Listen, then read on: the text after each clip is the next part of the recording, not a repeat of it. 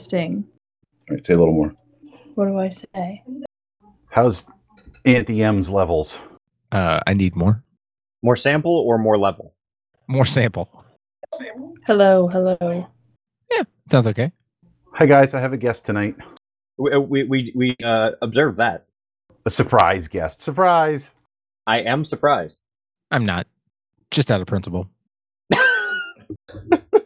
I mean, expect the unexpected Us- is what could be one of the taglines. I mean, especially when Pokey's involved. You Random, episode 84 for July 2023. Jeep Wrangler. Get it? Good evening, everyone, and welcome to another absurd episode of You Random. Tonight, I am Lyle, and I am joined, as always, by my good friend Thaj. That is the best adjective you've used so far for the show. Definitely the most accurate. My good friend Pokey. Yeah, I would have to say you nailed it. I, I almost jumped in to say, wow, you nailed it. In fact, I tried to. But yeah, hi everyone. I'm Absurd Pokey. And with me also is Anti M or Anti M, however you prefer to read it and say it.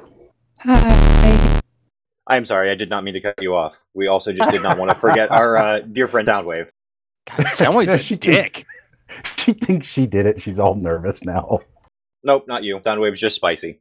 Always yells at us for forgetting him. Yeah, Anti M. Soundwave's a dink. Sorry about him. It's okay. So the first thing we have to do, because it's a technical thing, how is our sound setup working between Auntie M and I? Are we getting feedback over one another, and are you hearing each of us twice or anything? Nope, separation is good. I concur. Are you like next to each other? Yes, we're sitting right next to each other. I'm on my normal setup, and I have her. She's actually using a motorcycle headset over Bluetooth uh, to Plumble on my Android phone. I would I would say as long as you're not keyed up at the same time, we're not gonna have problems. Yeah, so far, I mean, it sounds okay on my end. I can hear through her headphones because mine are not isolating enough. But I wasn't sure what I was hearing and what I was imagining you guys to hear. I mean, nobody can prove that we're not your imaginary friends. That's true. That's Ooh, you you random lord. This is all just Pokey programming AIs to be his friends. I'm not even his daughter. Even more AIs. The best part is I don't know anything about programming. It's all just in my imagination. This is solipsism to the extreme. This changes everything. Does it though? Nah, Pokey's still on this bullshit. It's fine. So how are you guys doing? I'm doing all right. I'm just uh, I'm a little sweaty. I've been outside all day today, but other than that, uh, things are going well. I'm finally uh, dried off from having been outside all day. Oh, I've been running around for a like a solid month, culminating in today, and everything came together at the absolute very last minute. In fact, after the very last minute. That's why we were late getting here. Well, I mean that's fair. I was late as well, so I got here like a couple minutes before you. So don't don't feel that bad. Uh, were it not for the last minute, I'm not sure if I would be able to complete anything. I was quite relieved when you texted to say that you were going to be late, Thaj. Well, I'm glad I made somebody happy. I'm happy that you're here. Oh, that's sweet. Thank you. Yeah, tomorrow morning around 7:30 is the plan. Uh, is when I leave for my motorcycle trip. Nice. The trip is still on. That's awesome. I was worried that it wouldn't be after your de- deer-related excitement. Oh boy, so was I. I could I, tell you. I know you told us. Oh no, more than that. It's it's been such a fiasco. Um, this whole time I was panicking because the process in this state is if you total a vehicle, the insurance company takes the uh, the title from you and they give you the money for the vehicle. And if you buy the vehicle back, when they submit the title to the state, they submit it in such a way that you get it back, but it comes back as a salvage title. Then you have to rebuild the vehicle, get a 20 day plate on the salvage title, bring it to be inspected by the state, and then they take that title away from you and they give you a rebuilt title um, if you pass that inspection. And they were taking so long to get me the salvage title that I thought something was wrong and I feared I would not be able to take this motorcycle. So I bought another motorcycle in the meantime. you just full on bought a motorcycle. Yeah, full on bought a motorcycle, and it, it's a real it's a bike I've been dreaming about for a long time. It's a really super cool bike. Ask anybody, they'll tell you it's the best bike ever made. And somewhere about an hour into riding at home, I discovered that it is absolutely not the motorcycle for me. It's impossible for me to own or ride or live with this motorcycle. There's no way I could take it on this trip. Is that because it's too much fun or because it's too scary? No, it's because it's too hunched over and the levers are too high up. And I had incredible, incredible wrist pain for days and days after this ride. It hurt turning a doorknob or pushing a door open was excruciating. Ugh. What, Pokey, w- was it a pull door? Either one doesn't matter. Just even turning the knob hurt. I'm I'm just saying, if you were trying to push on a pull door, I can understand why that would hurt. Well, I mean, after the first four minutes, yes. Well, we're already in it now, so go ahead and uh, tell us some more about it. So I have to sell that bike, but you know, I got to get the title first. But I've been also waiting on the title for the other bike, the my original bike, and I've been rebuilding the original bike this whole time, trying to get it ready for the trip. Because as soon as I got that other one home, it's like I, I can't do it. It's not. There's nothing I can do to make this thing work. I would need a few months of tweaking and tuning and and raising handlebars. And, and raising bars is not as easy as you would think because there's all kinds of cables and and like you know physical cables and electrical cables connected to it that just won't reach. Um, and extending stuff is not always easy. So i've been just stressing out over handlebars and titles and all kinds of shit that hasn't gone right. And uh, i want to say it was tuesday of this week. When i got home my wife says oh good news your title's here i said oh that is good news and I picked it up and she hadn't opened it yet. So she had not verified that it was my title in the envelope. And before even opening it, I said, How much you want to bet this is not the right title? And she says, How could it not be the right title? And I said, How could it be the right title after all the shit that's gone wrong? And sure enough, How, how does she not have a, a healthy sense of cynicism I or know. I, skepticism or what? I'm, I'm not sure cynicism is the right word, but skepticism maybe. skinicism? Uh, I'm not going to touch that one. So sure enough, I opened the envelope and it was a title. It did have my name on it. It's for a Jeep Wrangler. Well, congratulations. Uh, okay. It's in Ohio. Everybody I know wants me to go get it because you know I have proof that it's mine. Somehow hey, I Pokey, think, yeah, as the as as the uh, the local Ohioan, I would like you to not go get it. yeah, that's what I said. I said I'm sure when we get there, there's going to be a guy with a shotgun who's certain that he thinks it's still his. Uh, Nah. Probably because it is. Well, that's true. Ah, you know what? I got paperwork saying it isn't. So, you know, that's between me and him and that 12 gauge, I guess. Bogey, I love you, but I don't think you ha- uh, you are not on the winning side of that argument. No, no, I, I am absolutely not on the. I'm on the winning side of the argument because everyone I know wanted me to get it, and I told them all no, and we're not going to go get it. See, I think we should make this a you random road trip. oh, you know, you can jump in the car with all of my buddies who want to go get it. I'll sign the title over to one of his, or power of attorney, or however you think it'll work. And yeah, give me a call when you're done. Let me know how it went. Nah, I don't need a murder rap. It's okay. so, at some point, I had spoken to someone at the DMV who told me that until my title is processed, then it's still valid. And seeing as how they didn't process my title, and I called them and they couldn't even find it. I'm not even on their books anymore. They can't even find the vehicle at the state anymore. Um, so apparently, I'm still operating on my old title. I was able to register the, the bike. I was able to get it inspected with a state inspection. And I even went so far as to um, bother a, a police officer who was working a detail. I stopped and I asked her to run my registration and just make sure it's legal because the state screwed up, the DMV screwed up my title. She says, Nope, comes back as a bike. It's you. It's all clean. You're fine. Why? What do you need? And I'm like, Ah, sweet. Guess this is what I'm taking on the trip then. He drives away going, sucker. And the police officer like steps back in the car and starts running for warrants. Oh, yeah, the blues came on immediately.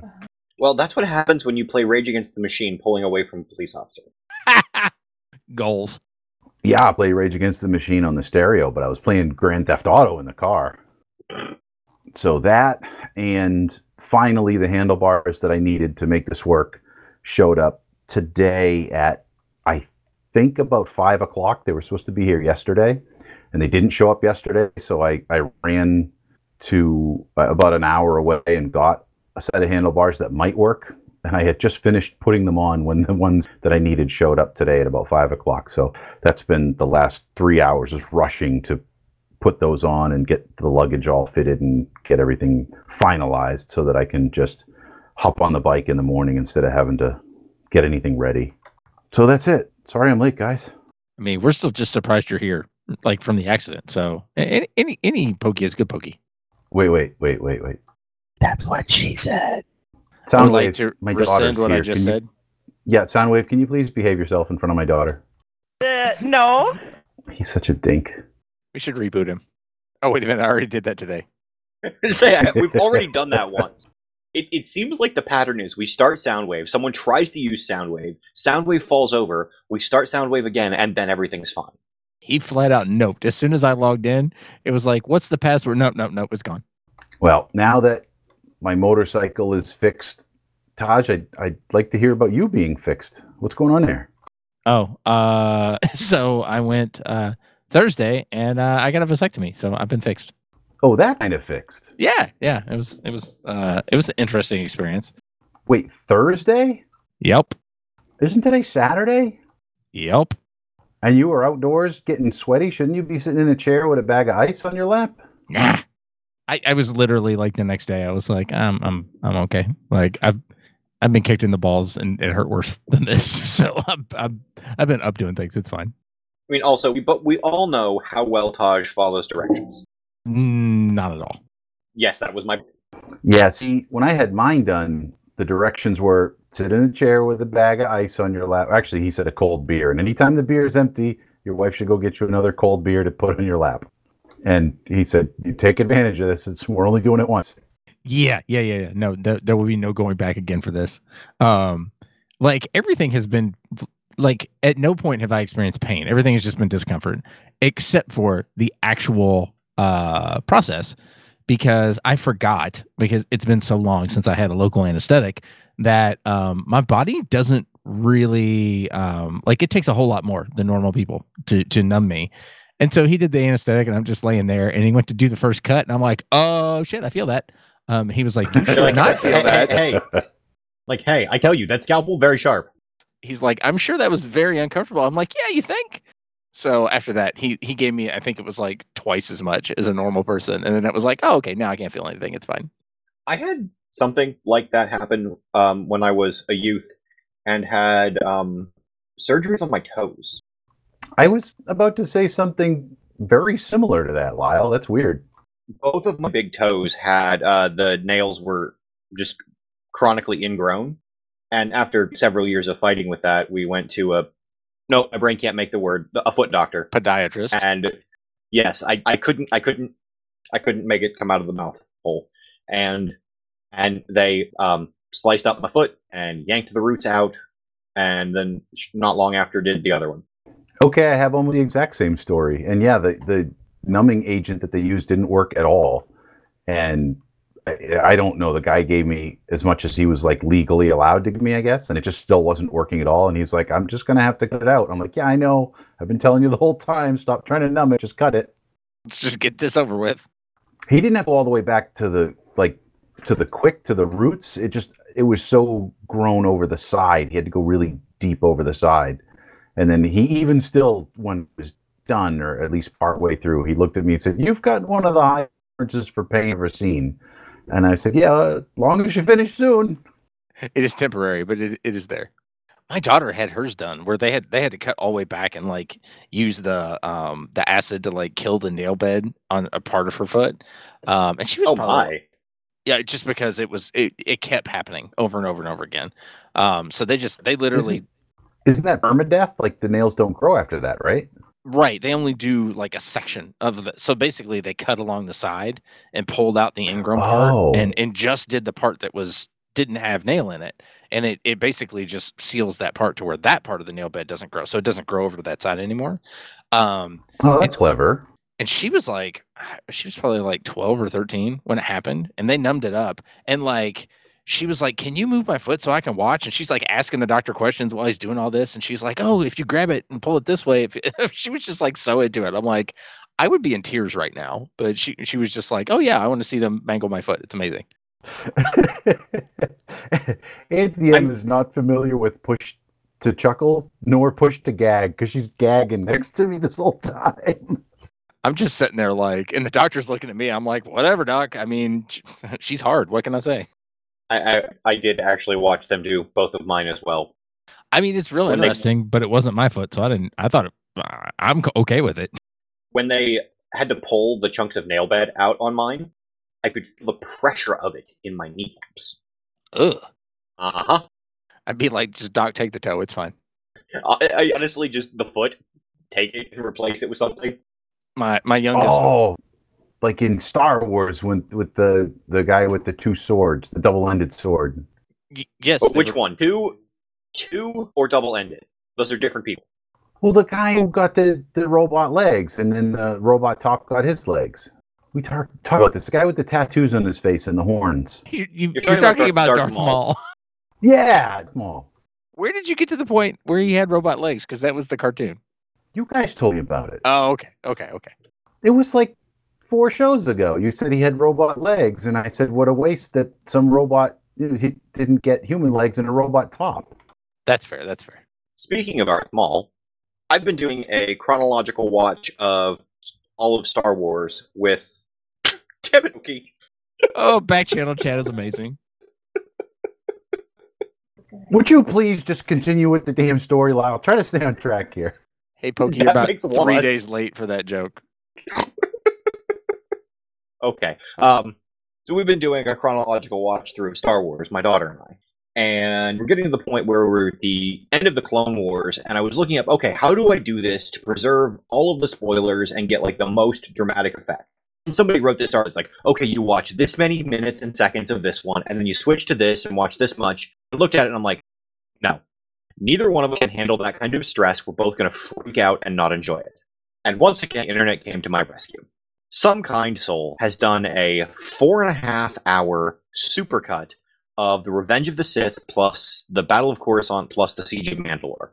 Uh, for those who do read our show notes, I am intentionally not providing a link to this because, well, I'm not sure how allowed to distribute it they are, but um, you can either join us on Mattermost, and I will tell you how I found it, or you can uh, apply search engine of your choice, and I'm sure you will find it. It will definitely be on Mattermost because he's going to tell me where to find it. Actually, I think you already did. I was going to say, I'm pretty sure I've sent you a link to it already. It was extra strange because it included the even older Clone Wars cartoon. Oh, really? Only a couple of, it's only cut to it twice, but it's some build up to the whole Battle of Coruscant. It actually, that's where you see um, the Chancellor get captured. And every time I cut it, my daughter's like, Dad, this looks terrible. Why are we watching? it?" Like, just, she's like, where is what's happening? I'm like, just stick with it. Every everything gets explained. And we watched probably an hour or so of it. We have a bunch more to go because it's, as I said, four plus hours long. But it's got like the back third of season seven of the Clone Wars, plus all of Revenge of the Sith, plus possibly even some like extended scenes that weren't in the original release, plus, um, as I said, the older Clone Wars cartoon.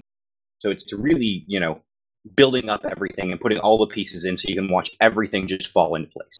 Haven't you, on multiple occasions, said that like two two and a half hours was too long for a, for a movie? That would imply I'm sitting through it all at once. Yeah, I guess you didn't sit through this all at once. No, we've watched like an hour of it. I, for me, the, the ben- benefit is not that it's all there at once; it's that it's all in one file, and I can just hit play. I don't have to jump back and forth between like eight different places. Yeah, okay, gotcha. I- so between the, sorry, go ahead, Tosh.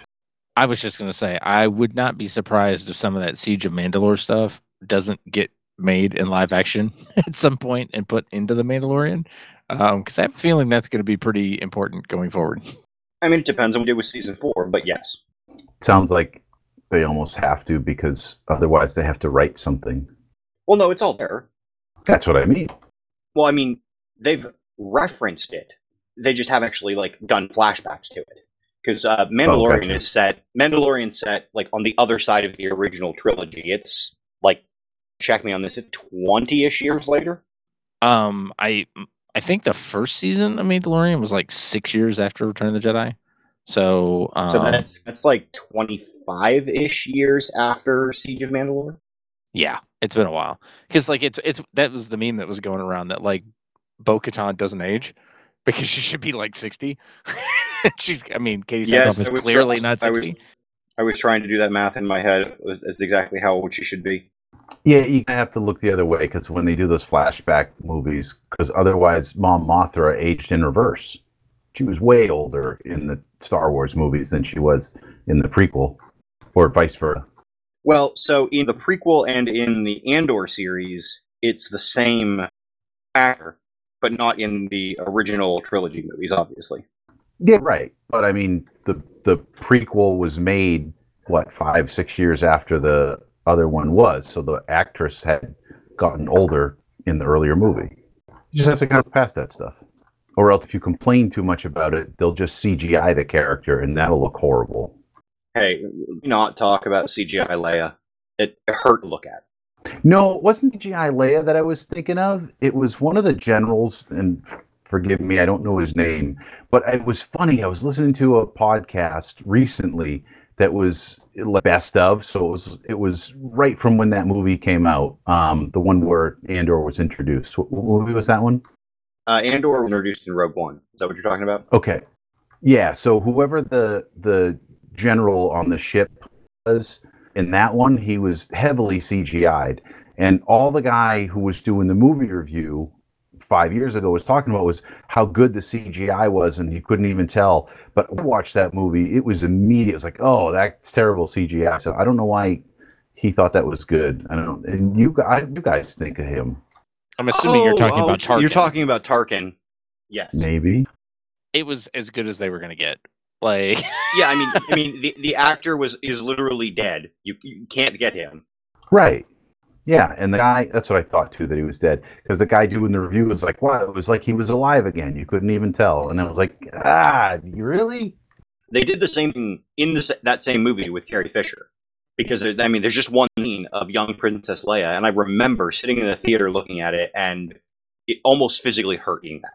Just it, it, it very much fell right into the uncanny valley. Yeah, I, that one was even more obvious, but she had less time on screen. Yeah, but you looked at her and like, there is something wrong with this face, and I can't even tell you what, but there is something wrong with this face. but I mean, you look at how fast that technology has moved on. At the what was it? The was it the end of the second season of Mandalorian? Uh, when they had Luke Skywalker show up, clearly, like, wasn't great. You know, it, it it was good enough to get done with what they did. Literally, six months later in Book of Boba Fett, they're doing a moving, talking uh, Luke Skywalker that doesn't look terrible. Like, it's not bad. It's it's clearly like not real, but it's closer to being real than they've ever done before. So like the technology on this stuff is just, you know, every like Moore's lawing how fast they're getting good at making decent deep fakes. I sincerely preferred when they did it with Muppets. I, I would go for. I, I think they should just recast all of Star Wars with Muppets. I, I would I would watch that. Okay, I would watch that. Especially because when they get cut in half, that the they would stink and like the the styrofoam would curl up real nasty. No, I think they need to add like it's it's all Muppets, but whenever they get cut, they CGI in like stuffing coming out. Like it's not real stuffing, just CGI stuffing. Yeah, you couldn't have a stuffing that would be too gory for the kids. I know that's why you should do it. Yeah, I went back and looked. Uh, Rogue One came out in 2016, so yeah, it was a while back. They they did not have that tech figured out yet.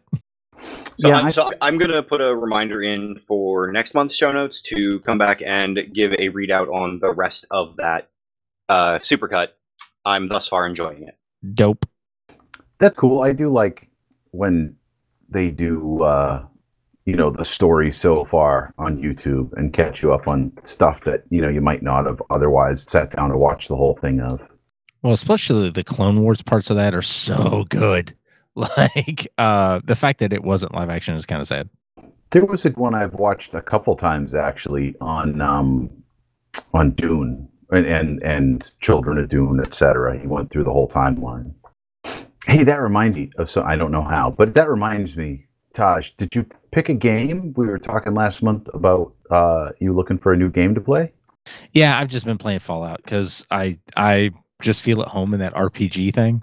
you know, just being able to play an old school RPG. I have not had a lot of time because it was the end of the school year and whatnot. And then Um, I've been doing a lot of work from home this last two weeks, so I've only played like a couple hours of it. But uh, yeah, it's what I'm gonna play next. So far, lots of fun. That's that does look like a fun game. It, it if I were to play games, I think that's one I would definitely try. I I enjoy the um the tongue in cheekness of the entire thing. Like it's very um taking itself way too seriously while also not taking itself seriously. Like it taking itself seriously is part of the joke. So it's it's just it's a it's way more amusing than I thought it would be. That's what my brother's tattoo is. He has a cat and says atom bomb. Nice. I didn't know he had that. I didn't see that. It's on his forearm and it's huge. Pokey, not the most observant person ever. True, that's true. His I- other huge tattoo is an outline of New Hampshire. well, that, that's some serious state pride. Classy man. I just want to forever, from this point forward, just refer refer to your son as son of Pokey. Like just son of Pokey is his name. It's fine by me. It is factually correct. Yeah, my brother loves video games. Him and his wife love them. That's cool. Yeah, and got their three year old son playing PlayStation 2 now. Nice. Start 'em early, kids. It's great for hand coordination, I hear. Yeah, actually, I was just I was telling my wife that I I had read like three studies in a row that were like very pro video games for uh just for learning. Like there's a lot of research going into that now, uh which is just fascinating. Hey, hey Thaj, Yes. that's a lot more rigorous than I was talking about. It's a lot more reading what studies and stuff. Rigorous. Re- Oh. actually reading studies and stuff. Yeah, I That's- realize that that is kind of what you do, but still. That's literally my job, or at least part of my job. Auntie M still doesn't trust me. I told her she was supposed to say that, you know, while they play a lot of video games, to the best of her knowledge, none of them play Final Fantasy. Well, You're just like handing all these to me right on a silver platter, aren't you? Well, you've got the most. I'm sorry. And it would have been wicked funny if she said it. okay. Well, before we start talking about that, Nerd alert, warning, nerd alert. you may proceed. Dear friends, once again, Fiesta season is upon us. Actually, uh, I just got the notification that it started uh, literally today. Like they just did the thing today, and it's I can I can start playing. Yay! Yeah, makes me very happy. For anyone who's joined us recently, uh, this is the annual Final Fantasy V four job fiesta, wherein folks like me who enjoy this game probably more than is reasonable play through Final Fantasy V with a given set of constraints, uh, that being use only four jobs, and then there are additional constraints added later to complete the game. Now, before you say that that might sound much more challenging, uh, it's not. Even crazier people have gone through and done single class runs with every class, so the game is beatable by any single class. This just gives you combinations of four. Just depends on how much grinding you're willing to do. Uh, answer a lot. Wouldn't be a Final Fantasy game if there wasn't a lot of grinding. It's truth. You are not wrong. This year, I am doing a new uh, tweak on it. The new tweak being previously there had been Team 750 and Team No 750. Uh, that 750 being a reference to the jobs that can and cannot use um, the magic staffs, magic users, and magic users. Well, uh, it came in last year, but I didn't see it until after I was already going. But there is a now a Team 3 375 which means you get exactly two magic users and two not magic users, which is how I'm going to be playing it this year. Noise, noise. And because I just cannot possibly do anything normally, I dug into what it takes to mod the Final Fantasy V Pixel Remaster. Oh, and by the way, I was doing the Steam Deck. Oh, that reminds me. They have mods This for is- Final Fantasy V. Yeah. Uh, let me drop the link. It's kind of awesome that a game that's that old is still getting modded. Well, part of these are mods specifically for the Pixel Remaster. Yeah, but still, when did that game come out? Like the fact that people are still working on it is is is it, and the fact that it's still as popular and being played is kind of crazy. Okay, here it is. Uh, nope, that's the wrong one. Sorry, I'm I'm digging through my history here. Give me a moment. There. Okay. Um, yeah, it's mods for things. There's some gameplay mods, but I'm ignoring those. It's mostly like UI mods. Things like there've been a lot of versions of the game, And so it's like, what if I want the maps from this version, but the sprites from that version, and like the battle positioning of this version, things like that. So you you dropping in blobs into the game data stuff, Huh. That's super cool. And uh, it was a bit of a pain in the ass to get going on the Steam Deck. This was the oh ha I remembered I wanted to tell you. There are a couple of Windows games that I would love to play on the Steam Deck that I played a long time ago, but they require mods. So I haven't even tried to do mods with like Proton and trying to make all that work. So um it, it, I'm assuming it's as big of a shit show as I think it is. Um, I don't. I probably not. I think it was. I I may have made the problem worse on myself by being in a hurry and not reading all the directions very very carefully. It, this required very specific versions of things. Yeah, reading directions isn't my strong suit. Either is follow them as we've uh, already discussed. Uh yeah, you've you've literally been inside my server. You you've seen this. I don't. I don't need flashbacks, dude. I don't. The new one's way easier because everything's in Docker. I just if something gets fucked up, I just blow it away and restart it. It's fine. Why bother finding the problem when you can just restart the container? I mean, that's what Docker's for, right? Yes.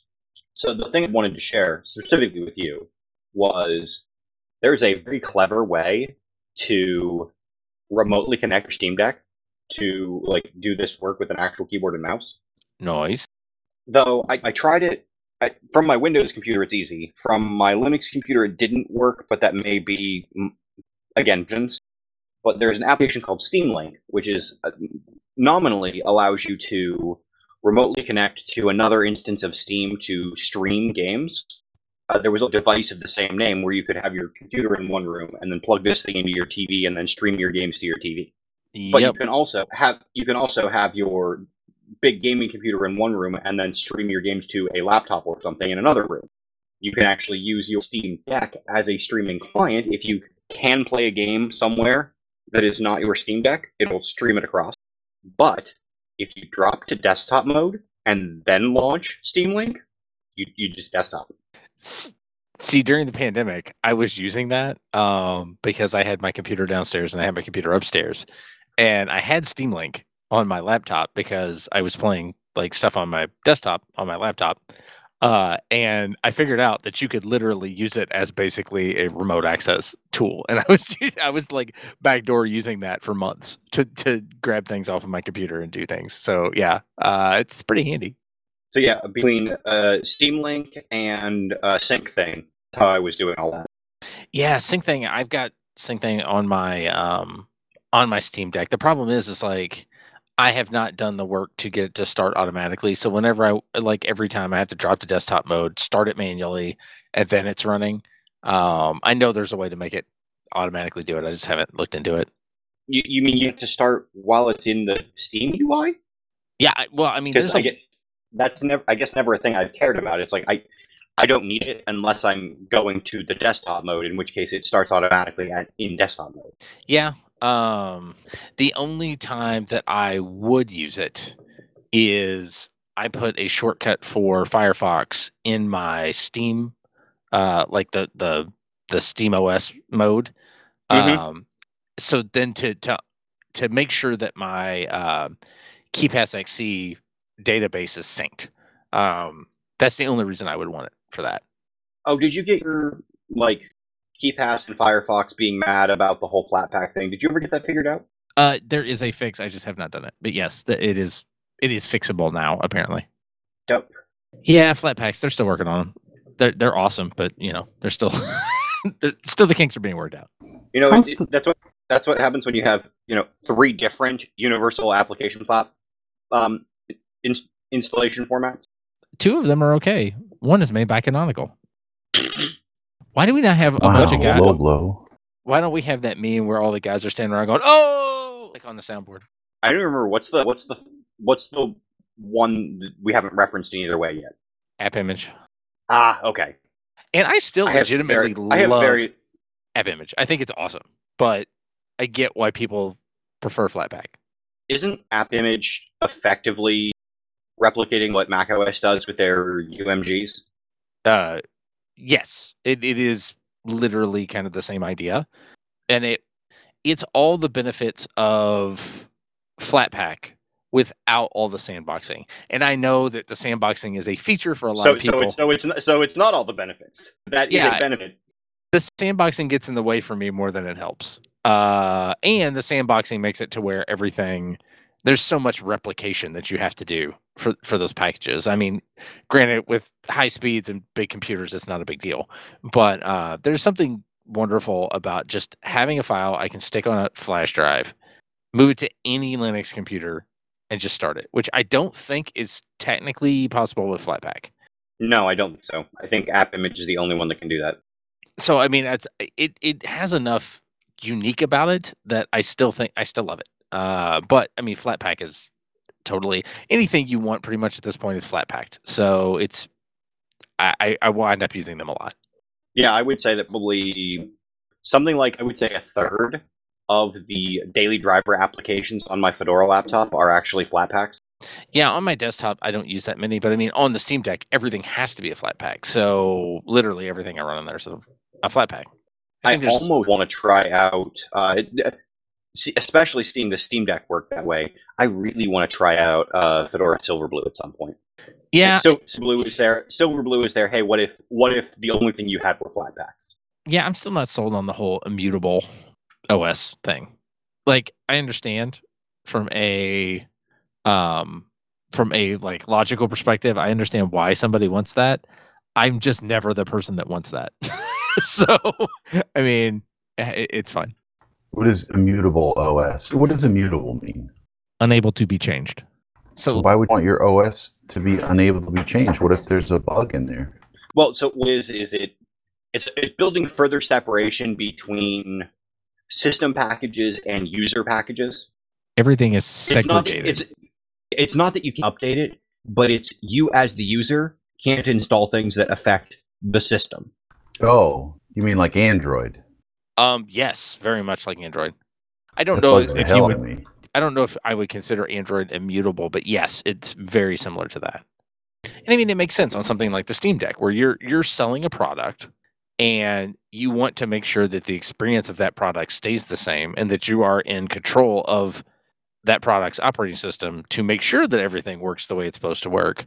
Um, then they can update the OS and not have to worry about what programs you installed that are tied into the OS because they just don't let you install them everything has to be a Flatpak. So it's in its own container, which is kind of nice because it means they can never fuck with your apps. Like your apps are completely segregated; they can't touch them. Yeah, they can't break your stuff, and you can't break theirs. Almost like John Deere. Uh, yeah, okay, I, uh, I'll give you that. Well, no, because you are still allowed to work on it. In fact, there's a button right in the default menu that lets you still do stuff. I know I was a few bits of the explanation late for John Deere, but I couldn't let such a, a good joke go to waste. Well, I am sorry. I uh, well, actually, your good joke That's all right. Way to mansplain it, dude.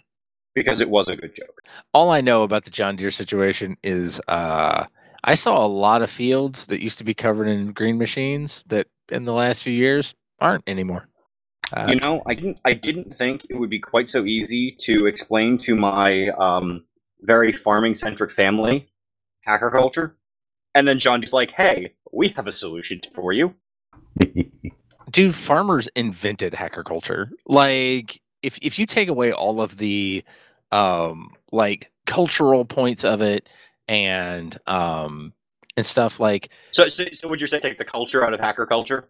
Right and just like the whole well the whole mentality of like this works but i can make it work better or i'm going to break this in ways that nobody will ever work on it again but it will work the best that it can because i built it that way that is total farmer mentality like that I, they I, you know, invented I, that I shit. grew. I grew up there. So I mean, I get it. I I feel like there's there's a commonality there that that hasn't uh that you know it it just hit them in in the tech that they use and then then they're like oh shit no this is important. We should pay attention to this. Yeah it was it was people it was i had a hard time explaining because i had a hard i had a hard time finding a way to talk to them about it in a way that presented it as something they would care about. Yeah I can see that. And once again john deere just said hey we can help. So if your computer was a tractor, Firefox is like the lug nuts. And, you know, Apple wouldn't let you change your own lug nuts. So Linux. Word. I just I, th- I just Clearly, think it's clearly, the problem here is that I don't understand enough about tractors. Not that there is the connection. I do understand a lot about tractors and I still don't get it. Uh, but I'm just I think it's quaint that Lyle still tries to talk to his family. Like my family basically is like every time I start to explain something, they're just like, "Shut the fuck up." I've, I, I have tried a lot less recently. All right, well, so just in case, um, the lug nuts was the worst analogy I could have possibly made because it's the nut that holds the wheel on, and obviously you don't need a proprietary thing to take a wheel off or whatever. Well, I mean, unless they used proprietary bolts. Yeah, they, but I think they used proprietary, um, like RFID tags in their tires. I, I thought I heard they were actually that bad. You can't. Are you fucking, Change a are you tire fucking with a- serious? I no, it was mistaken- ridiculous. I could be wrong, but I, I think I heard that. I don't know about That's that specific thing, but it sounds about as dumb as some of the things I heard was happening. Yeah, and I, maybe I'm mistaken. It could have been that it was like their tire pressure monitors or something had to be factory reset every time you changed a tire. Maybe that's what it was. But there, there was, I thought I had heard something to do with changing tires. Still insane. Yeah, well, so if it is, kind kind of like when um, I think who's the musician, deadmau5, maybe painted his Ferrari pink and put his logos all over the thing, and Ferrari sued him because you know the, the, he was infringing their uh, intellectual property. Get the fuck out. besmirching their name. No, seriously, you really you didn't know that? No, I, but I mean, heard this like- before, but I don't. Rem- I don't remember the conclusion to that. Did they? Uh, please tell me they didn't win that. Um, well, it depends on your definition of win. Uh, In in this, I'm bought defining win as force him to change it. I think they were able to force him to change it. So he bought a Lamborghini and did it to that instead. And Lamborghini was like, "Hell yeah, buddy, you do you." Like you want to give us the money for the car, and then you want to do it, whatever you want with the car that you have paid us. for. Sounds good. Yep, exactly. But yeah, I think Ferrari actually won in in some way that they were. I don't know. He was he was defaming their brand somehow. Despite the fact that he's way more popular than they are. I don't know. I remember their name. I couldn't remember his. Took me a minute. Uh, You personally, yes, but I'm guessing that there are more people who care about deadmau5 than care about Ferrari. Yes. Without Mostly because he, mostly because he is more accessible. He, well, he is more accessible, that's for sure. But Ferrari's good at marketing too. There's there's a lot of people. I don't think there's anybody who doesn't know. If you said what's a Ferrari, I don't think there's anybody on the planet who wouldn't be able to say it's a car. But if you said it's a dead mouse, they'd be like, "Oh, that little squish guy over there." I just for once in my life want to be referred to as that little squish guy over there. Did you ever play Super Mario Brothers? Um, I mean, like the original one, like when I was a kid. Yeah, you were that little squish guy over there. There you go. Pokey just fulfilled my dream. Problem solved. Yeah, problem solved. Oh, hey, you know that's kind of my thing, fulfilling people's dreams. No. Oh, hang on. I've got one that's more appropriate. I've received your meat in the mail before. you know, a guy at work had a uh, food dehydrator that he broke. He was like, "It won't even turn on. I don't know. I'm, I'm ready to get another one." He's like, he was all pissed off. He paid too much. I said, "Let me have a look at it. Maybe I can fix it." And it took me about 15 minutes of, you know, just poking at it and googling it, and well, not googling, but YouTubing it, YouTube searching it. I don't Google anything anymore uh, to figure out that it had a um, a blown uh, thermofuse, and I was able to form. And he gives me a little bag of beef jerky every time he makes a batch. Now it's terrific. Hey, It is- Pokey, Yeah, I, I want to point out that um, YouTube is owned by Google. yeah, I know. I mean, you know what I mean. I, I just think it's funny that that is the gift that keeps on giving. Literally. Yeah, actually, isn't YouTube owned by Alphabet, and so is Google? You know what? You'd be correct there. Regardless, it's all bullshit, so it doesn't matter. Amen. So, what disaster hath Reddit wrought now, Thaj? So uh I don't somebody decided to take a play out of the Elon Musk uh, playbook, which you know, that's that's galaxy brains right there. Um apparently the uh the uh idea was that they were going to start charging for API access to Reddit, which basically would kill all third-party apps. And I, My- I, I thought it was more that they were going to charge the people writing those apps either start charging or start charging them more than they were already for like the ability to create the app, which via the API. Not that, not that, so it wouldn't necessarily pass the cost on to the user, but like to get the to be able to build the apps was going to cost them or cost them more. my understanding was it was a you had to pay for access to the API and it was like rated. So the more that you pulled on the API, the more you had to pay. Um, and so like one of the the biggest Reddit third party apps was like at these costs, I would be paying 20 million to access their API. Um, so clearly we're shutting down. Uh, that's that's not happening.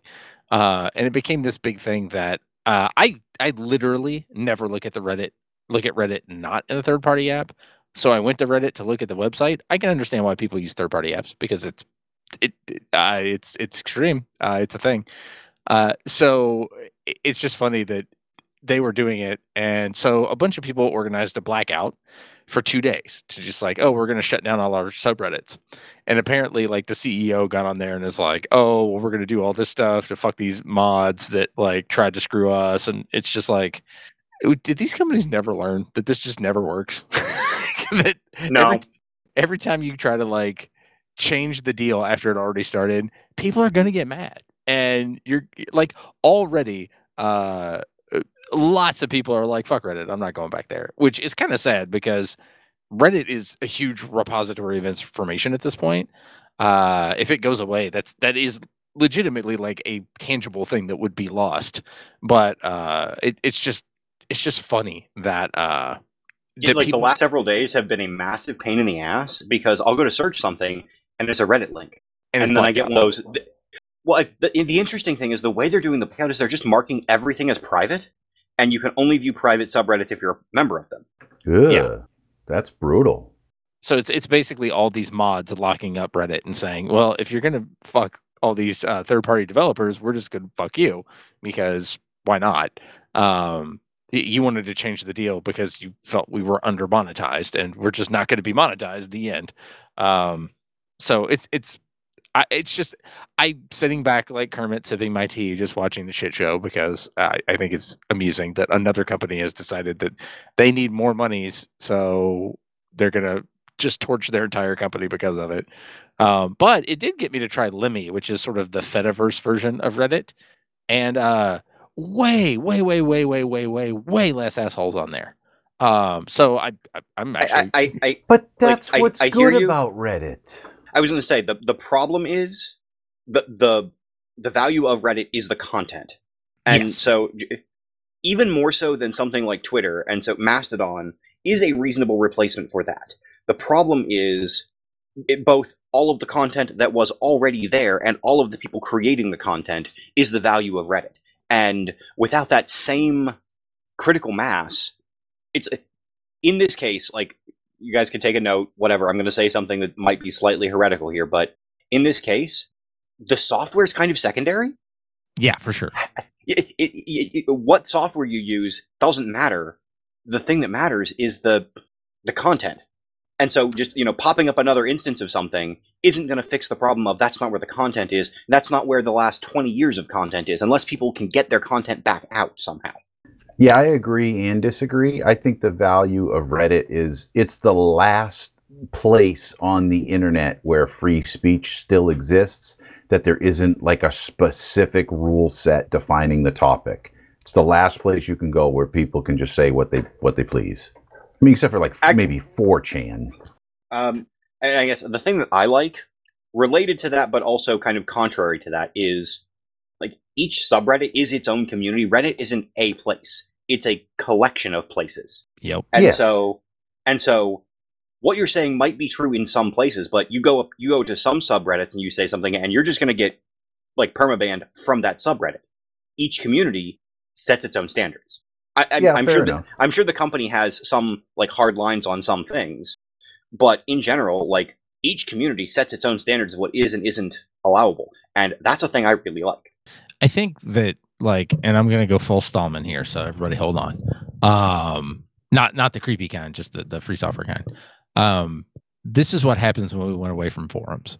right?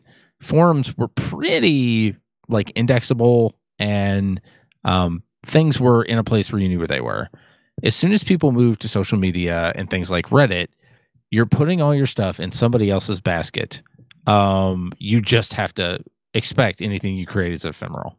And yes, we will lose a bunch of shit if Reddit goes down, but that's kind of like the fact that we're surprised by it is is not it shouldn't be. Like nobody should be surprised that that all this knowledge will go away. The challenge, the hard part there is so first of all, agreeing with what you're saying. Running forums at like the software level, like most forum software is bad, and m- making Yes. it not bad is very hard. And so everyone's like, "Why would I do this myself?" I and and I, I don't. So I'm starting. I think a lot with my enterprise IT hat on here. So forgive me, but there are a lot of things that are. It's. It doesn't make sense from a resource management perspective. You're a small community. Maybe you're only like ten people putting the team together. You don't have the time and energy to have somebody who can actually run PHPBB, keep it secure, keep it from being a pile of shit, and so you just spin up a subreddit. I, I feel like there has to be some. Okay, maybe there doesn't have to be. I would like to see there be some middle path there. I the, the problem is is in, to get a middle path, you have to let somebody else run it.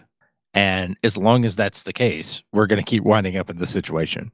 Like, well, I mean, I mean, there is a potential other middle path, but people seem to be unwilling for to do that. go on, I'm listening. Uh, paid for hosted instances. Yeah, I- that's I not mean, going to work. I mean, it kind of sort of works for some um, Mastodon instances, where you can pay a company that will run your Mastodon instance, but it is still yours. Works for Minecraft servers too. Lots of people used Mhm. to do that. Let me let me push back a little bit, Thaj, on your um your Stallmanism there. I don't think that forums are really any better. That was still just someone else's computer, and I've had stuff die on forums that you know I wanted to see again, and it's just I mean, and, I'm not even talking recently. Like ten years ago, I had stuff from ten years prior that was just gone. It was it was in an archive and in a completely unreadable format, or not didn't exist at all. But I, I, I think I, I see the the bridge between the two things you guys are saying. The users didn't have act, have like ownership of the content, but the individual communities, someone there like owned the server that it was running on, at least nominally. So you Pokey didn't, but if it was the random um, PHPBB instance, like I would have that. It wouldn't be on Reddit. It would be on a server that I had. Yeah, for a while, but every forum that I used to participate in seems to have been owned. Uh, the, the original owner seems to have sold it to someone who attempted to turn it into a money making enterprise and then shut it down when it didn't make any money. Well, and again, this is where I start to have a slightly l- less free software view, but the things cost money to run. I don't think it's unreasonable that people should be able to run at not costing themselves money. There's I- nothing not free software about that. I, I, I agree with it 100%. You, you, that's, yeah. I don't know why you think that's not free software. I don't. I, I just people in parallel to that, people just don't want to pay for shit. Well, that is or- true. But don't mix up, you know, big F free with little f free. True. This is true. but I think that there was a I think the culture of communities was better back then because people had skin in the game, right? Uh, if you're paying for a server, you're not going to let shit happen on that server that you don't want to happen, right? You're just going to be a dictator about it. And I think for a lot of communities, that's kind of helpful, like, um, or at least keeps things focused and on track, and it doesn't become a shit show. Uh, which Reddit often becomes a shit show. Uh, so I don't even think that the the whole moderation scheme they have works actually, or at least not in a way that I would find uh, beneficial. I don't think that's the only reason either. I I remember from forum days, any forum I participated in, it's because I was really interested or invested in that thing. And the worst thing I could imagine was would have been to have been um, you know excommunicated by that community. Whereas Reddit, Reddit seems to just be sort of a pile of opinions. And I don't know if I've ever even posted on Reddit. I just go there to read it. And if I did post, I could care less if I got banned from that place. I'm not invested in any thing that's there because anything I go to Reddit for is not something I'm deeply, deeply involved in or, or invested in. I hear Yeah. you, but you, you- you're still thinking about Reddit as a single monolithic place, and you almost have to drill down a level. So it's not that you're necessarily invested in Reddit, but there might be individual subreddits. Those are the individual communities, and those you might be invested in. I haven't found one yet. Everything I've found on Reddit so far has been very uh, ethereal.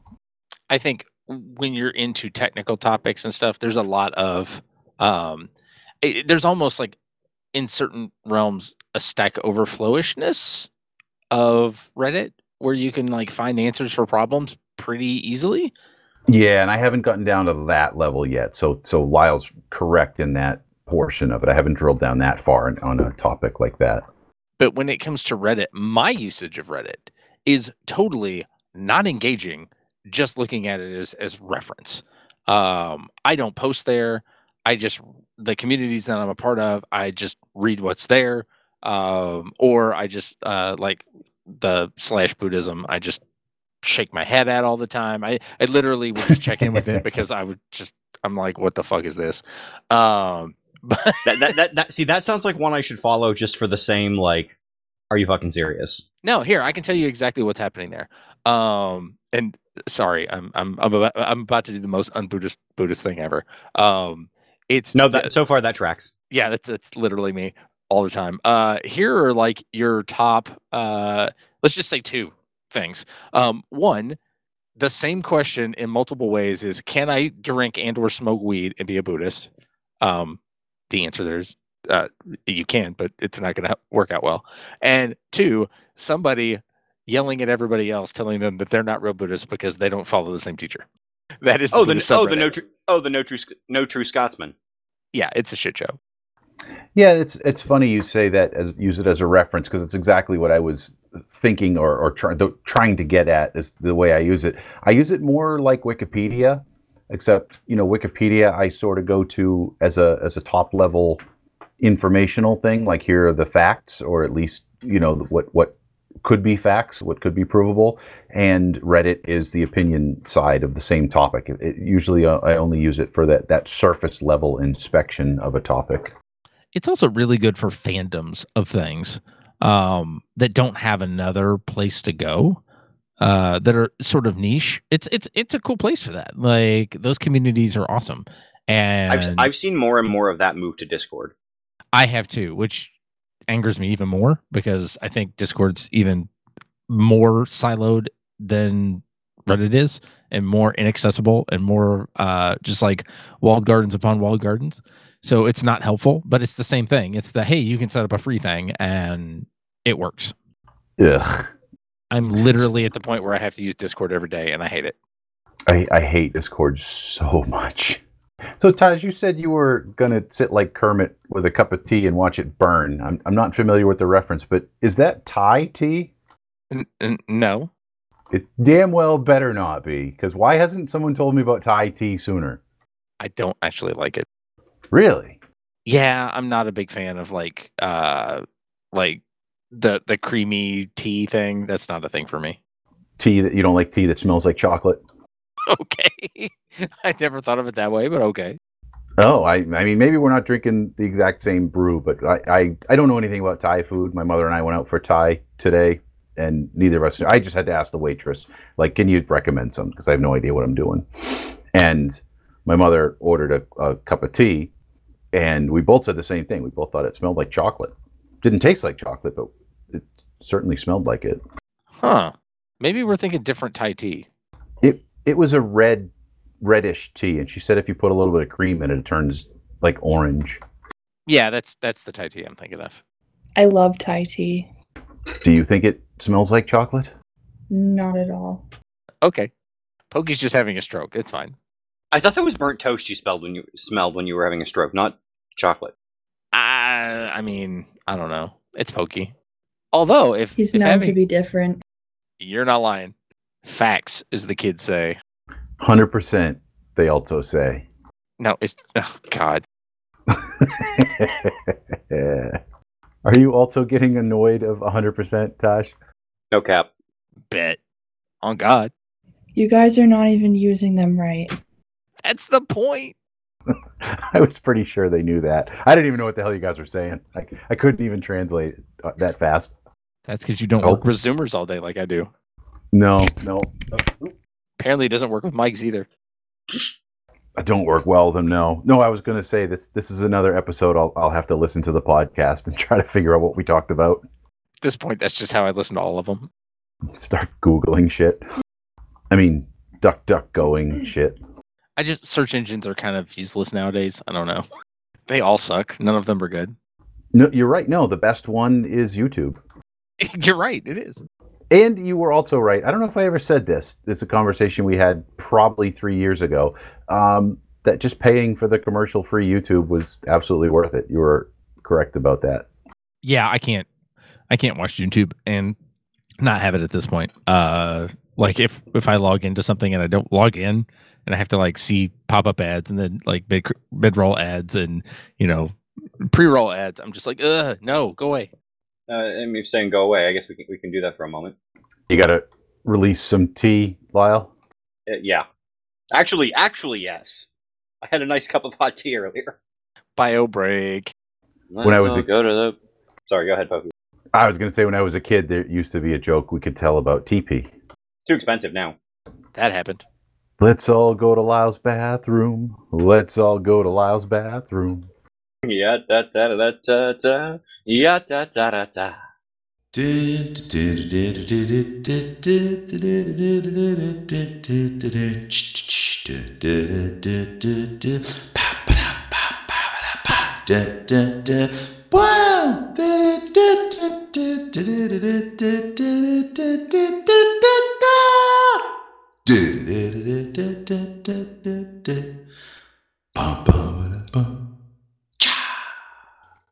is that everybody back? All the regulars. Auntie M is playing with the cat probably a better use of, of time. for sure. Totally, totally Jordan Peterson approved. If I could do a Kermit voice, I'd tell you to clean your room. nice. Yeah, just clean your room. You know, you you sit around lazy all day and you wonder why nothing's happening for you, and you know you don't even take time to pet the cat. And I think about high, as highly of that impression as I do of Jordan Peterson's uh, actual thoughts. Oh, I'm sorry to hear that. For both reasons, actually. That's fair. So, what is this Kaiju Preservation Society? I started reading the Wikipedia page on it, but it's the most slowly written Wikipedia page I've seen in quite a while. I didn't even look at it because I just wanted it to be explained to me because I, it sounds like it's right up my alley, whatever it is. It's a book. Huh. I needed a book to listen to while building Gundams, and uh, some friends recommended this one, so I picked it up. Thematically correct if you're building Gundams, Uh, no. maybe you're- adjacently Yeah, I was- thematically correct. That's like maybe if you were building Pacific Pacific Rim ones, but uh, yeah, I didn't know this existed. I might check this out. It's not that old. It says it came out in 2022. Yeah, it's almost brand new, and it's as I said, it's very good. Scalzi, I hear, is hit or miss. So, um, but I'm willing to give it a shot. Uh, so the folks that I had heard ab- about it from all seem to really like him. Does that mean you feel differently? No, no, I really enjoyed it too. Oh, okay. It sounded like you were like they liked it. Crickets. Well, no, I'm saying th- they liked it, and so if you're unsure or you think he's hit or miss, I'm less enthusiastic about recommending it. Because all of Lyle's friends liked it, and we know they're not trustworthy.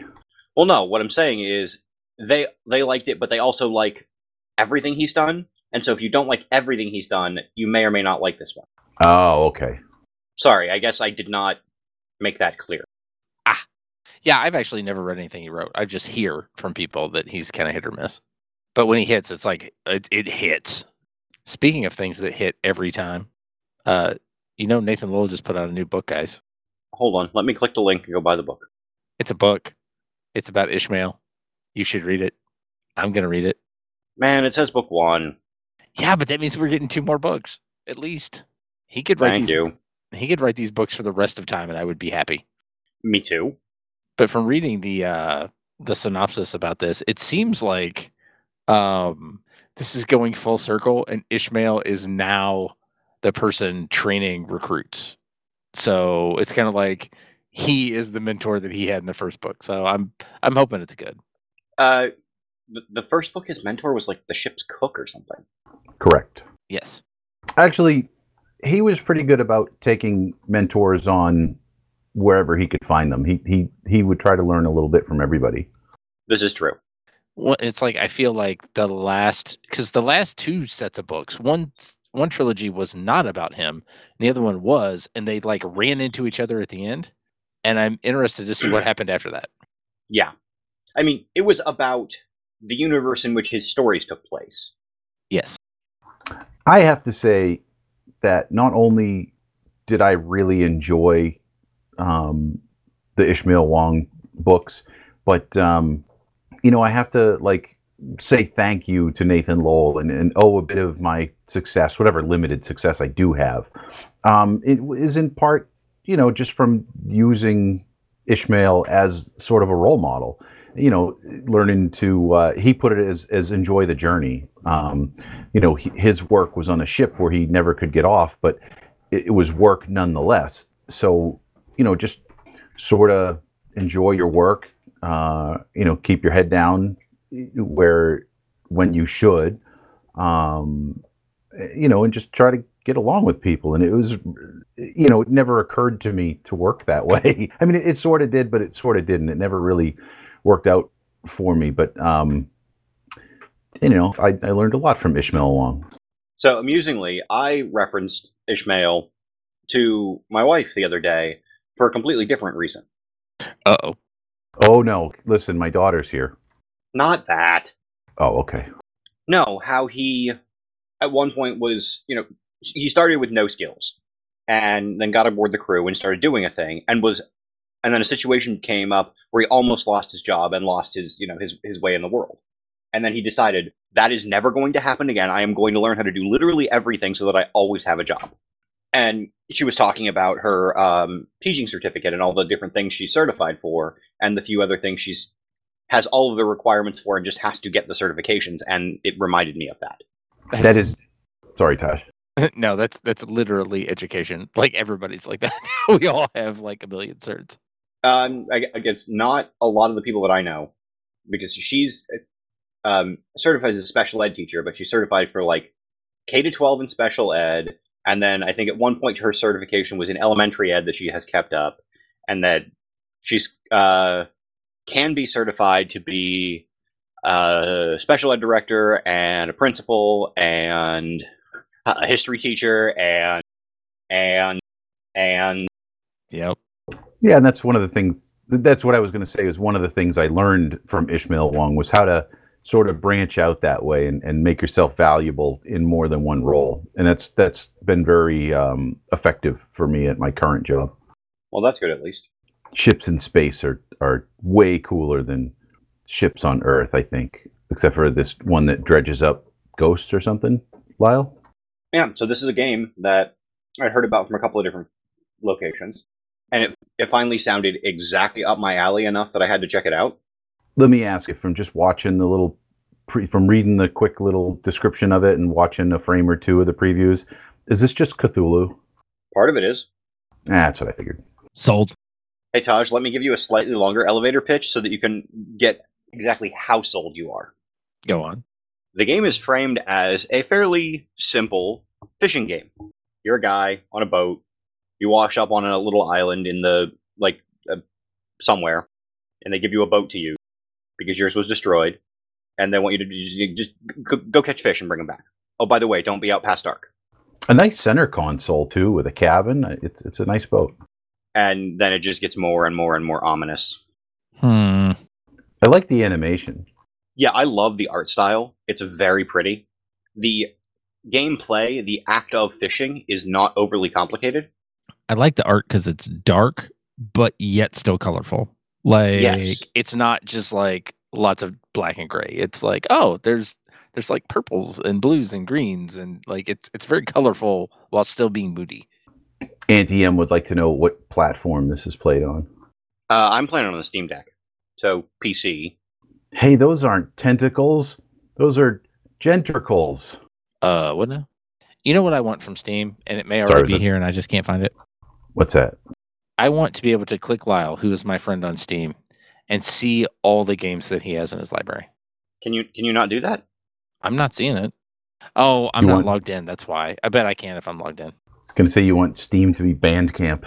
Well, I mean, it's because a lot of times he will he will see a game that I, I won't because he's in that space. He like I, I don't look for games.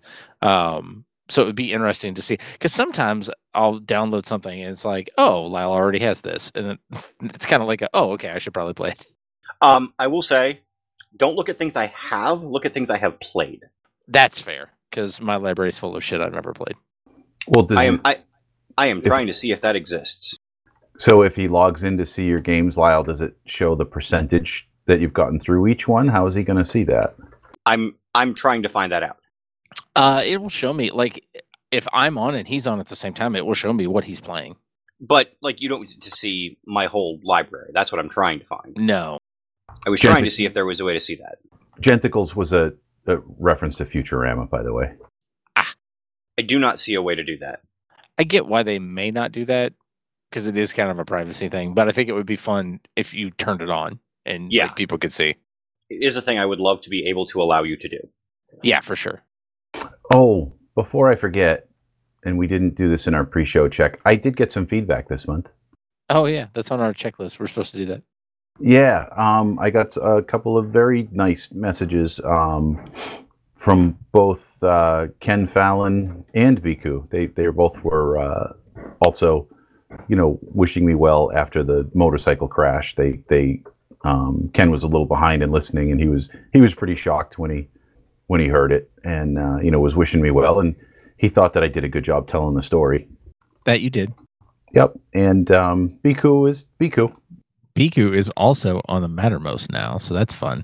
He posted a uh, a little short sci-fi film, and I was watching it, and it's I think it's like 10, 10 12 minutes long or something. And the whole time I'm like, I don't get what what this like. I don't get it. Like this is not great. I don't understand. And then like the last like fifteen seconds, I was like, ah, I got it. Ah, that was worth it.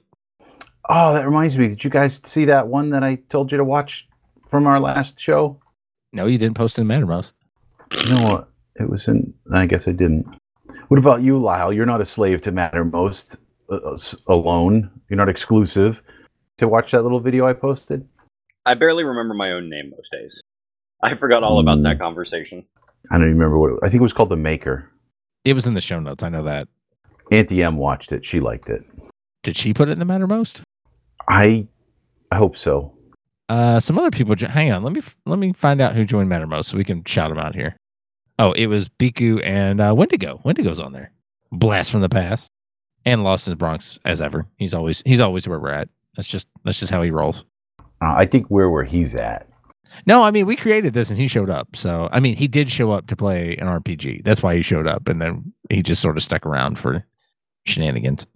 All right. So did you guys get a chance to watch Guardians of the Galaxy then? I actually did last week. I finally got to go see it. Lyle, did you see it? Is it just in theaters? Because I have not had a time to be at a theater. Yes, it is just in theaters so far. Then, then no, I have not. That is All right. Should, theatrical releases has become a thing i'm not like i covid has definitely trained me that now i'm like i'm just gonna wait till it comes out on at home like i don't want to go to the theater oh, dude, VCRs taught me that. Uh, I like going to the theater, but it But just requires more planning than I always that, that I don't always have the ability to do.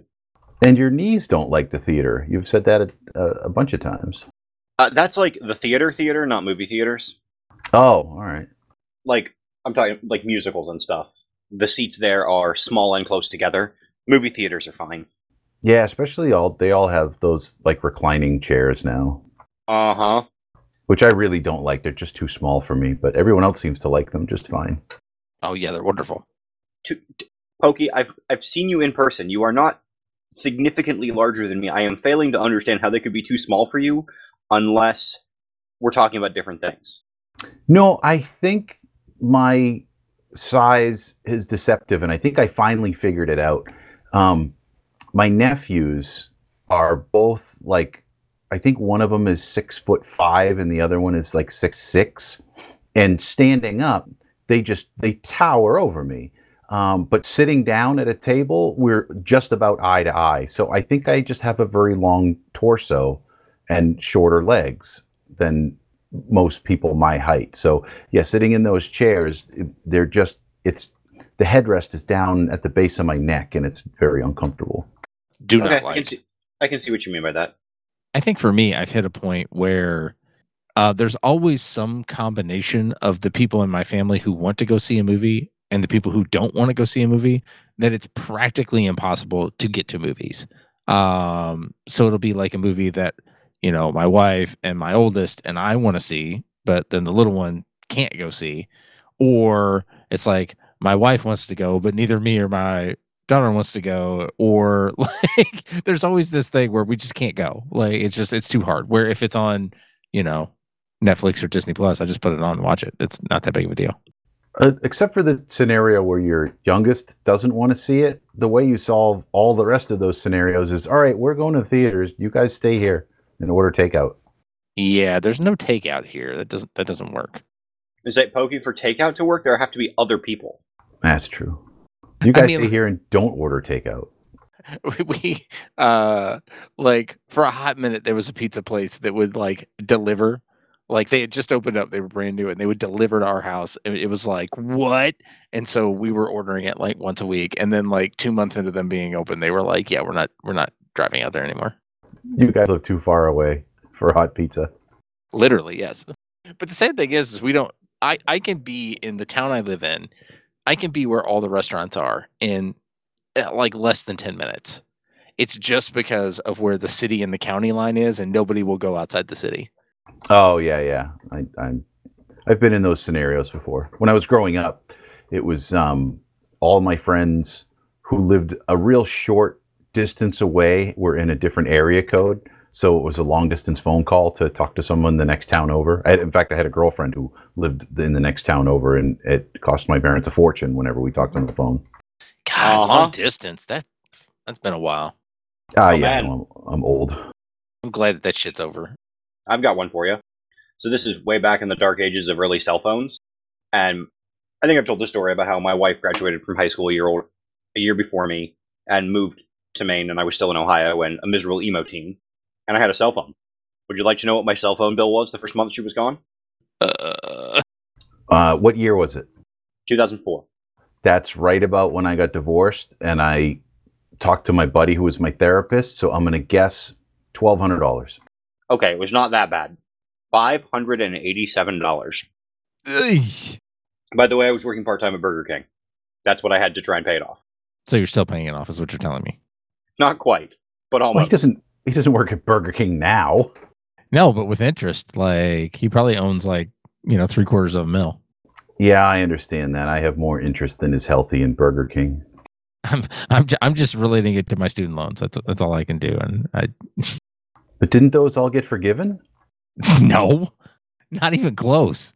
I could between me and my wife, we could buy this house twice for what we still have in student loans. Nice. Yeah, it's it's wonderful.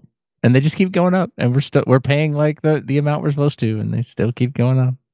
All right. So if you can't go to the movie theaters and you got to stay at home to watch your movies, and you haven't seen Joker yet, Lyle uh, or Thaj, I don't know. Have either of you guys seen it? I have seen like I have probably seen the whole thing, just not in one sitting. Um like I've caught bits and pieces of it multiple times. So I've, I think I've seen the whole thing just not in order. Oh, that is not the way to watch this movie. So, I really enjoyed this movie. I really enjoyed Joker. It's it's perhaps my favorite comic book movie that I've ever seen, or or comic book based movie. Um, mostly because there were no superpowers in it. There were no super anything in it. It was just a dude going through a believable struggle, and like right up until I, you know, the last bit of the movie, it didn't have to be about the Joker. It could have been about any random dude who was just unhappy in his life. And it was, he was just, he was a tortured soul. And you kind of have to sit through the movie all at once with them to see the torture and to see the escalation of it. Um, so watching it in bits and pieces, it's not really a movie that can be summed up by its plot. I, I guess is is the way that I would put that. Yeah, the the parts. I think the thing that I saw, um, I saw the ending first, which, um, without spoilers, it there are some connections made that just don't make any sense, like based on the comic book, but whatever. Um, and then the bits and pieces of it that I've seen the rest of the time, it reminds me a lot of uh, The Walking Dead. Like, I had to quit watching that show because I can only watch human beings be shitty to each other so much uh, before my brain just kicks off and I can't watch it. And I felt like that that's what a lot of that movie was. It was just people shitting on this character so hard that I just it was uncomfortable to watch. No, I never watched Walking Dead, so I guess I wasn't at that level of uh, tolerance. Yeah, it's just in general. Like eh, I don't know. I'm just I've gotten to the point where it's like I I just don't I don't like watching people be terrible to each other, which makes reality really hard. Yeah, I I guess the part that and I and I'm with you on that. I also don't like watching people be shitty to one another. The interesting thing about this movie was most of that shittiness you just kind of turn the perspective around, turn put yourself in the other person's shoes and it was almost understandable. It was just it was they did a really good job of uh what's juxtaposing different perspectives, I guess. Yeah, I'm. It's. I definitely need to like sit and watch it all. I, it's. It should be a thing. Like the fact that it's out there and I haven't done that is kind of weird. But um, yeah, I don't know. At, at some point, I, I will sit down and watch the whole thing. Yeah, I mean, if if it means anything at all, you know, I don't really like comic book movies in general. Uh, well, I don't like superhero movies, um, but I really did like this. This is this is one of my favorite movies that I've seen in the past couple of years. So, do you know anything about the sequel? I have no, I did not know there was a sequel. In fact, w- when I started watching this, I wasn't even sure that it was about the Joker. I knew it was called Joker, so I knew there was the potential, but I wasn't even positive until, you know, if, uh, maybe 10, 15 minutes into the movie when, you know, the clown thing became, uh, you know, you couldn't ignore it. So I'm going to sell you on the sequel with two things. Uh, one, Harley Quinn is in it, and it's going to be Lady Gaga. Uh, okay, I'm there. So far, so good. Apparently, it's a musical. Oh my god, shut up and take my money right now. I know. I'm like I'm more interested in the sequel than I was the original. Like I, I have honestly, I haven't seen it because I previously had no interest in it. It seemed like it was not going to be interesting, but you have kind of sold me on. I should check it out at least. I don't love musicals, but knowing how much of a fan of Buffy the Vampire Slayer Lyle was, it's uh, it, it's I'm not surprised that he's all in. I mean, I'm just thinking of what I have seen of the original, and at no point did it ever occur to me that, like, you know what this needs? A couple musical numbers. That that would really tie this together. It needs a little soft shoe. I'm just like, I guess that's it's swinging big. I'll give him that. Like, you're you're going for something. I guess speaking of movies, Lyle, you got a you got a bunch of movies down here. Yeah, I did watch the movies. I have seen three, or I've seen two of the three, and the one that I didn't see, um, I don't care if you spoiler it because I have no intention of ever seeing it. Which one's that? The Dungeons and Dragons movie. Oh, really? I've I've heard that people said it was not terrible. I saw a trailer for it, and it looked like it looked like every bad D and D session I'm in, where there's just more co- meta comedy than there is actual story going on, and I was just like, yeah, I'm not interested. Uh, I didn't. I didn't feel that way. Oh, okay.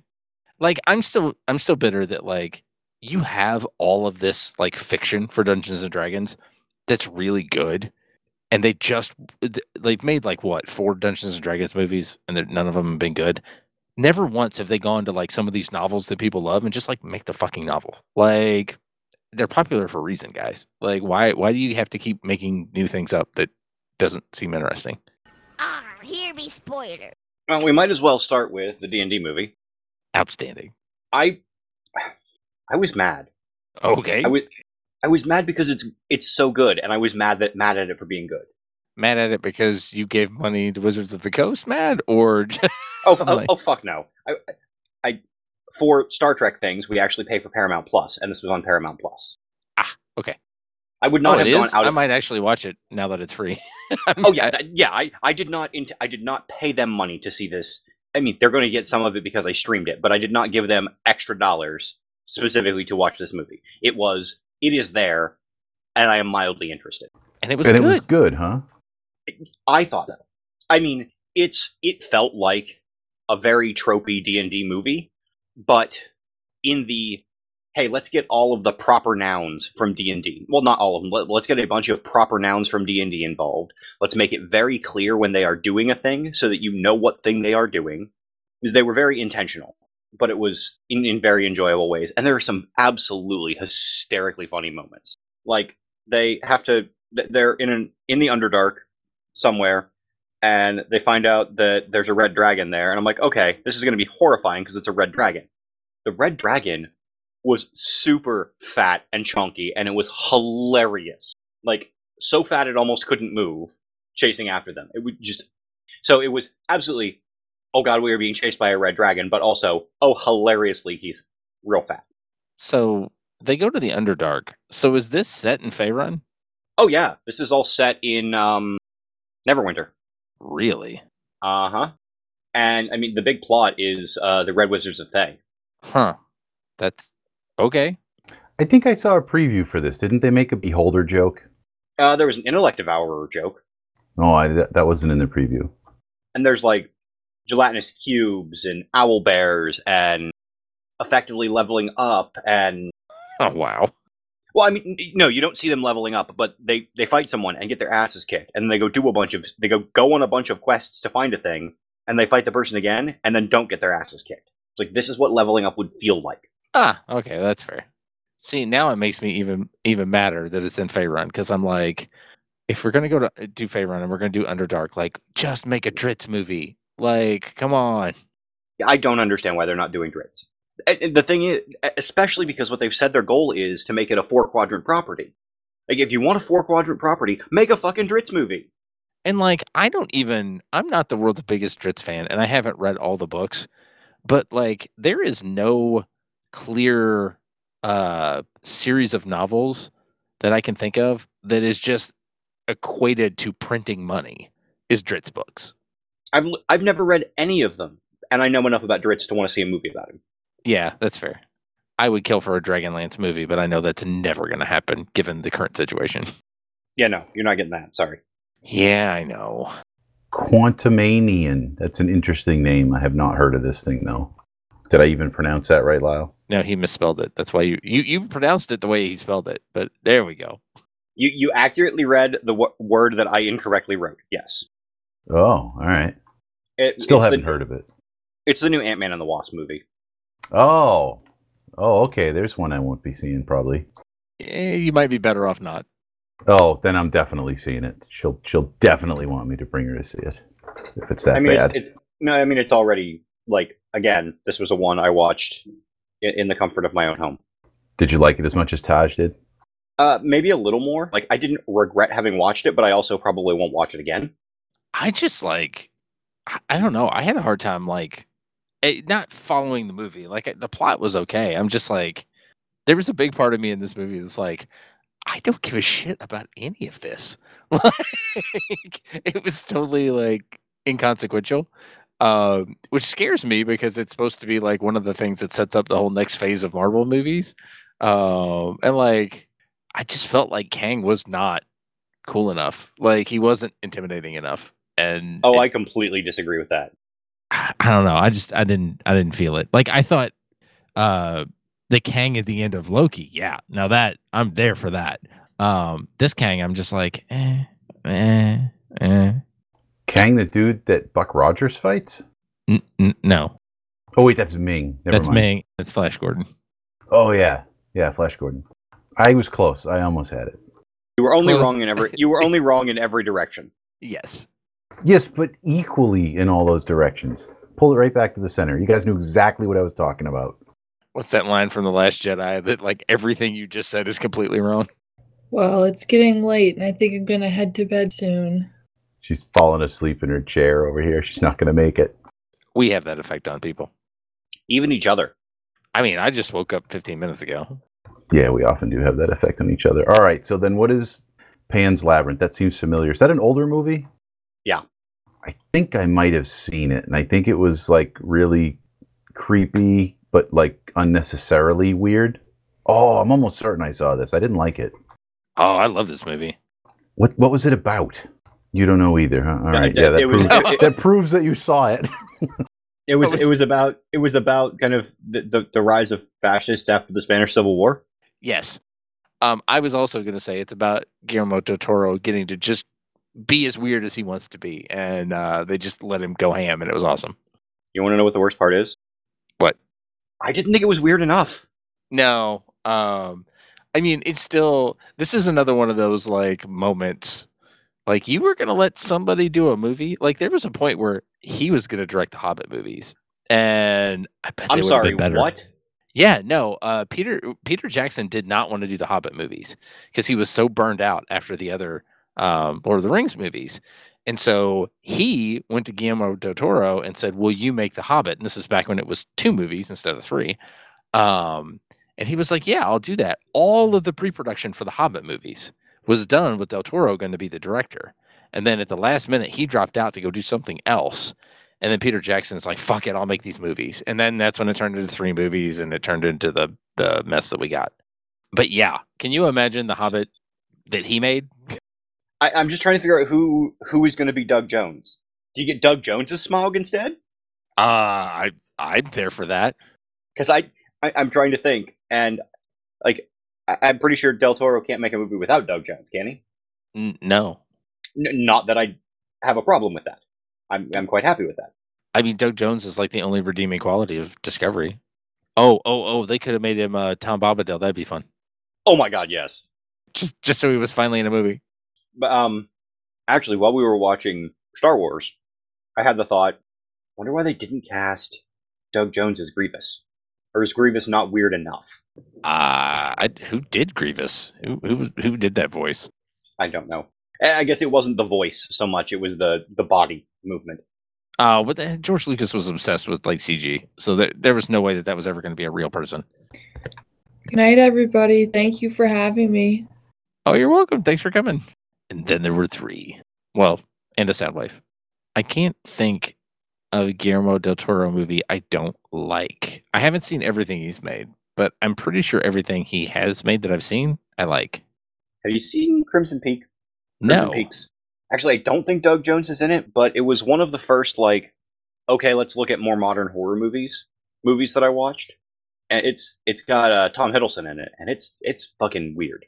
I'm literally IMDBing him now to look at all the movies he's made. I should do that too because I would like to see more of his. He's doing a Frankenstein movie. Oh God, yes, fuck yes. I have not seen his Pinocchio, although of all the Pinocchios that just came out, I'm that one intrigues me the most.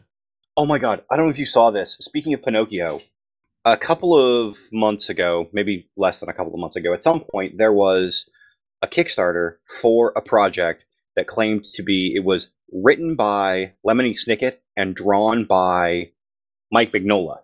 And it started with Pinocchio, and they're going to do a whole bunch of other similar fairy tale type things. Pinocchio written by Lemony Snicket? Yep. Weird. Interesting though. Uh, I'll be back. My apologies. No worries. I did I find had a I had a uh, I had a pair of tweezers on my desk, and I was messing around with them. Uh, they're like model tweezers, so they're kind of pointy. And I was messing around with them, and it ended up uh, in my finger far enough that I was bleeding pretty good. Ugh. Yeah, you should get that. looked at. I mean, I went and cleaned it up, put a band-aid on it. That's that. Enough said. Yeah, looking at it. So I did find a Guillermo del Toro movie I don't like, and that's Blade Two. What? Yeah.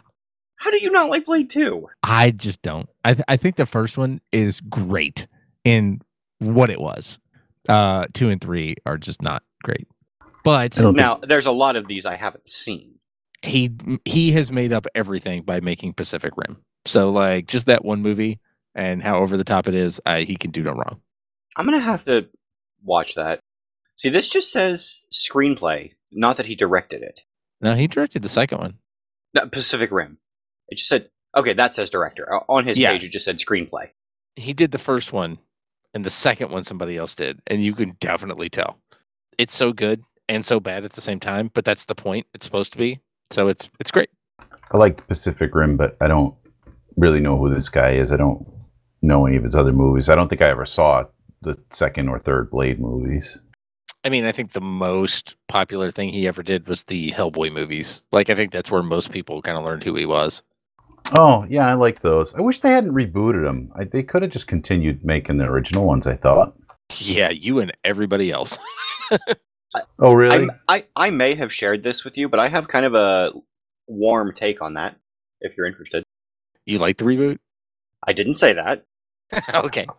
I didn't dislike the reboot. I just didn't. I don't see the purpose of it. I thought the original ones were good enough. Um, so my take is Del Toro and Perlman and Jones got the vibe better. Yes. The new one is almost like beat for beat directly out of a single comic. The, the Del Toro, the Del, Del Toro ones, the first one is a mashup of a couple of ones, and the second one it, it just came out of his brain somewhere. Yes. But he gets the vibe of Hellboy. The the new one with uh, David Harbour in it feels beat for beat like it's ri- it, it is beat for beat, line for line out of um, a specific set of comics, and it's it is m- more correct and yet less accurate. If that makes any sense. Yes. I have a very similar hot take about another movie and its remake uh, that makes me a pariah among people. Oh, do tell. Um, the Judge Dredd movie that they made, I don't know how many, probably 10 years ago at this point, does not visually nail Judge Dredd in the way that the Sylvester Stallone one does. The look and feel of Judge Dredd is that 90s movie. The storytelling and like um tone is the new movie. And I I kind of don't like the visuals of the new movie that much. And I know that is an extremely unpopular opinion among like Judge Dredd fans. Um, yes, I'm not super deeply familiar with the Dredd, Judge Dredd comics, but I get what you're saying.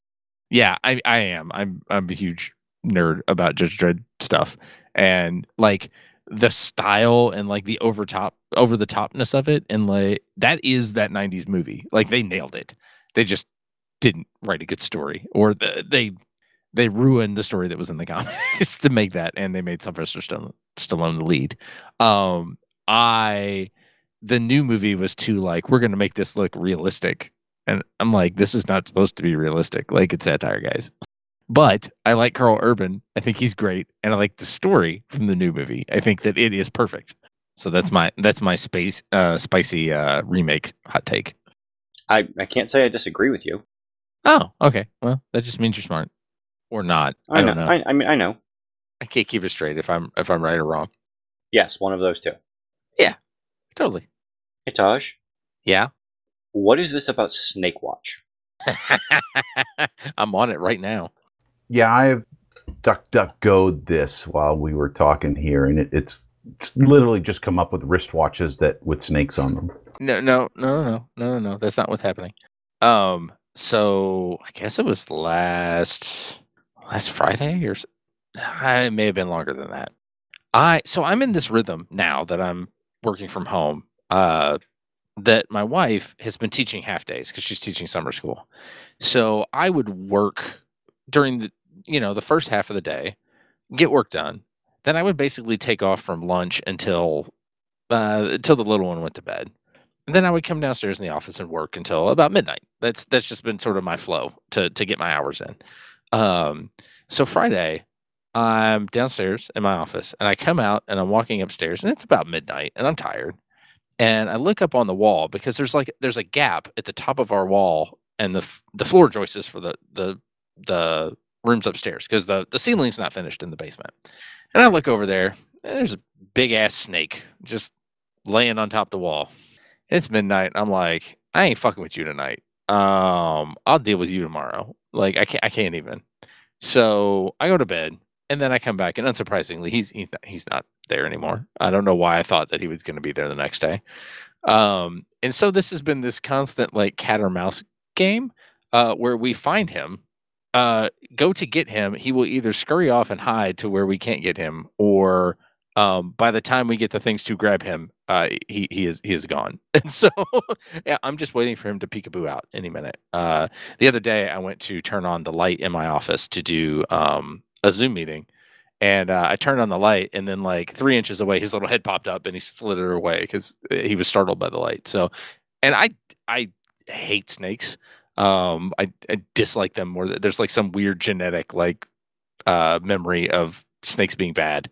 Um, so yeah, it's been uh just anxiety over a snake being in my basement with me. That sounds like not fun. I'm sorry. I mean, thankfully he he has zero interest in being around humans. So I mean, at least there's that. Um, he's not trying to to do anything to anybody. He's just he's just like I just want to I want to leave. I feel bad because I think if he stays in this basement, he's not going to have enough to eat, and he'll probably wind up dying in here, which I don't want to happen. Um, and he's he's just like a little corn snake. Like I just i- i- literally pick him up, put him in a box, take him outside. It, it's the easiest thing in the world. It's just getting him to stand still long enough for anybody to grab him. And by anybody, I mean my wife, because I'm not doing it. Because oh, the- she's so brave. No, she's like the animal wrangler. Like there's this story uh that we tell all the time is she when she was in college, she did uh, a study abroad in France with a bunch of uh friends of hers. And she she went to college. She didn't go to college right after high school. She like went and got a job and realized that like the real world sucked, so she went to college. Um so she was always like older than everybody she was in college with. And somebody woke up in the middle of the night and knocked on her door and they're like there's a scorpion in my room. I need help. And the only thing she could say was i'm gonna need pants for this. And then she literally woke up put pants on and like picked up a scorpion and moved it. Um and so that's that's i'm like every time like there's a snake in the basement or something i'm like you're gonna need some pants for this. Yeah but she'll just she'll just like grab a, a, a venomous thing and move it. She doesn't care. It's pretty good. yeah, no, she's she's very handy to have around. But Snake Watch 2023, um, he has not made an appearance this evening, so eh, we're doing okay today. Well, I'm glad that you guys are gonna release him outdoors and that he hasn't met his end. Oh yeah, no, but this is. there we go.